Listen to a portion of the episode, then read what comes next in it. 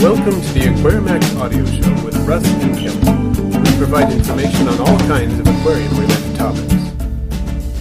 This is episode 320, recorded January 24th, 2017. Greetings, Aquariumaxers. Welcome to our fabulous, adventurous recording on location episode. In an undisclosed parking lot. yeah, just, it's not our living room. I hope they can't hear that running of that truck. I hope not to. There's a truck idling, and it's not us, because we don't idle our car.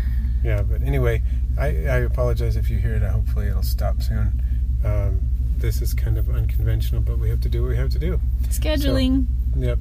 So here we go. The uh, first thing that we have for today. Who's who we got for guests? oh, well, you're going to tell us some things. hmm And then And we have something from Mick.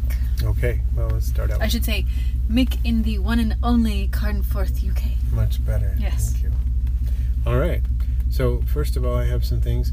Uh, wanted to give a quick update on the multis. I think I mentioned that we've got two females that are now um, producing fry in the main tank because I put that uh, small balloon multi back in just because there was no way I was going to eliminate the gene completely by taking her out, and so I figured I'd rather have her in there than um, take her out because I only have one female, so now I'll have two, and I can. I'll just have to cull the fry as as things go on for a few generations. Hopefully, we can work it out. It's kind of tricky because you know she's going to produce all heterozygous um, babies for that trait most likely, and so if she mates with a male who doesn't have it, yeah, if she mates with a male that doesn't have it, we'll get all heterozygous fry. If he does have it, we're going to get even higher incidences of it. So we'll see what But happens. yeah, we'll see. I, I have a fairly small genetic base to work with. One thing I've thought about doing eventually, once I weeded out most of those uh, fish, just to um, get a more robust gene pool going, is maybe uh, selling off some of the fish and then putting in, when I remove those fish that I'm selling, put in some other, a couple of other multis from a different bloodline Mhm. so that it's all new territory. You know, I'd make move things around and stuff, and then maybe that would help. We'll see how it goes. Yeah. All right. well- Um, Yes. no, your turn. Okay. Well, Doctors Foster and Smith sent me the free heater replacement. I think it's really nice that they do it that way. 'Cause They The other just- one didn't work or it broke. I don't remember. It was stuck on way too warm. Ah. The, the tank was getting into the 90s, and I tried to turn it down, and it wasn't working. So um, it was never went under like 89 or 88 or something like it's that. not even when I quite so all down. helpful. No, so Which tank was it on? it's on the 29, Who's in there? which there? is the yeah? new tank. Nobody, Oh, nobody's in there yet. Cycling. Okay. Which is now going more slowly because I had to t- turn Take off the heater off. But now I got a new one. They just shipped it to me, no questions asked. That's nice. It was nice, yeah. So then, um, I also got some egg crate for the 29 gallon. 29 gallon is going to have the Julidochromis in there, the um, Tanganyika cichlids. So um, I got some rock. You came with me when we got the rock, didn't you? I did. We got the live rock. Yes, from that guy. Not the live rock. What am I saying? The lace rock. The lace rock. That's what I mean.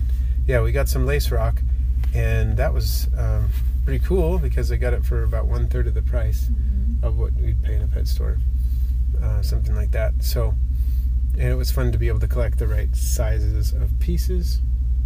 You, you and you helped me do Yeah. that, and we we were looking for low caves, and we found several that had some low caves built into them. Lace rock is nice that way, and I've been experimenting with stacking them and so on. But anyway, we were just at the hardware store, and in the back of this vehicle in which we find ourselves right now is a sheet of egg crate. I think it's about four by two feet, and so I'm going to have to um, cut that to fit into the tank, put it on the bottom, so it sits there under the substrate where it will protect the uh, bottom of the tank from scratches, and also if one of the rocks happens to fall uh, onto the bottom of the tank, it won't crack it because it'll kind of act as a shock absorber. So that's pretty useful stuff. Yeah. It's like tank insurance.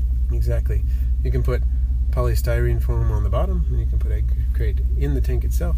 Of course, it doesn't do anything if the rock falls against the front glass or the back glass or the side. But if it falls over on the bottom, then it definitely helps prevent disasters. So, shall we move on then? Yes, I think um, that's we about all I've an email from Mick.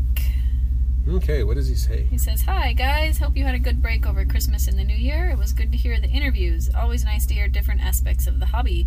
If you ever want to do an inside the trade interview, I'd be happy to do one. We always That love doing an interview cool, with Mick. actually. That would be awesome. Yeah, let's set it up. Hmm.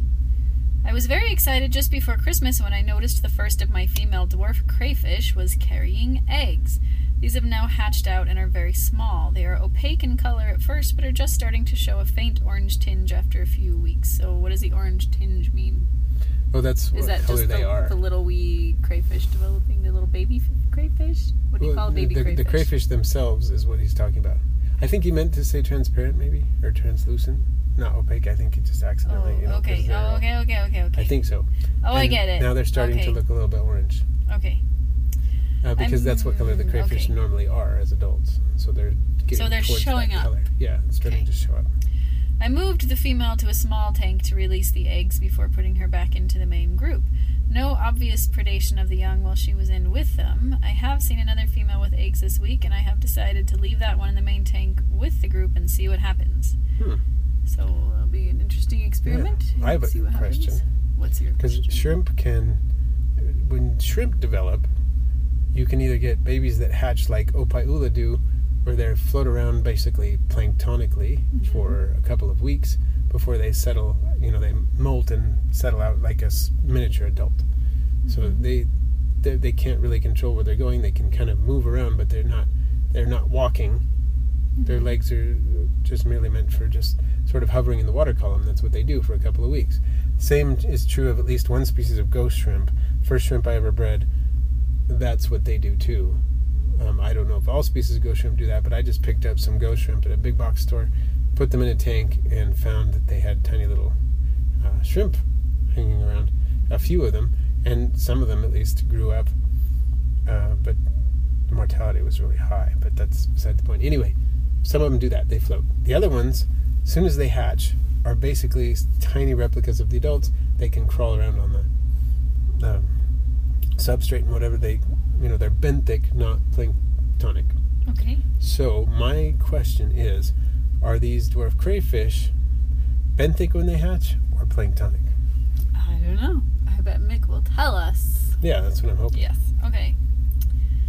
He says I've attached a couple of pictures of the female with eggs, a very faint craling, Hmm. and one of the adults in the main group. Feel free to share them. As always, best wishes, Mick. And we will do that definitely. Yes. All right. Thank you for writing in. Yeah. And anyone else who would like to write in, it, it is the season. We've finished, uh, we haven't finished any interviews, but we finished our chunk of holiday hiatus interviews, and we're ready and you know we're ready to go. So send us some some comments, questions, whatever you want. And uh, next week will be another interview because it's February next week, the first of February. So we're our releasing February interview. our February interview, and like I mentioned before, we're kind of had a, a resolution, I guess you could say, for Aquarimax to do one interview a month if possible. So that's our next one, and this one will be really fun, uh, as they all have been. This one is with Psychedelic Babe, who is an aquarist and YouTuber who does freshwater and uh, reef tank stuff, and also has some really interesting. Um, things that she does on YouTube to help bring the YouTube community together. So check that out um, next week, February 1st. And uh, you can also check out her YouTube channel and everything, which we'll talk about more when uh, we get to that point next week. So I know this is a short one, but uh, we don't have a whole lot else to go on this week. We're grateful for Mick's contribution, and uh, we'll see you next week. So May the fish be with you.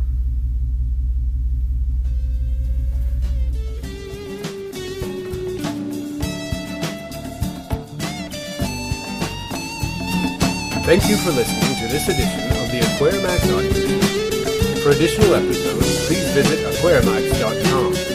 To leave comments or questions that could be featured on an upcoming podcast, leave a message at 801-477-0629 or email us at info at aquarimax.com.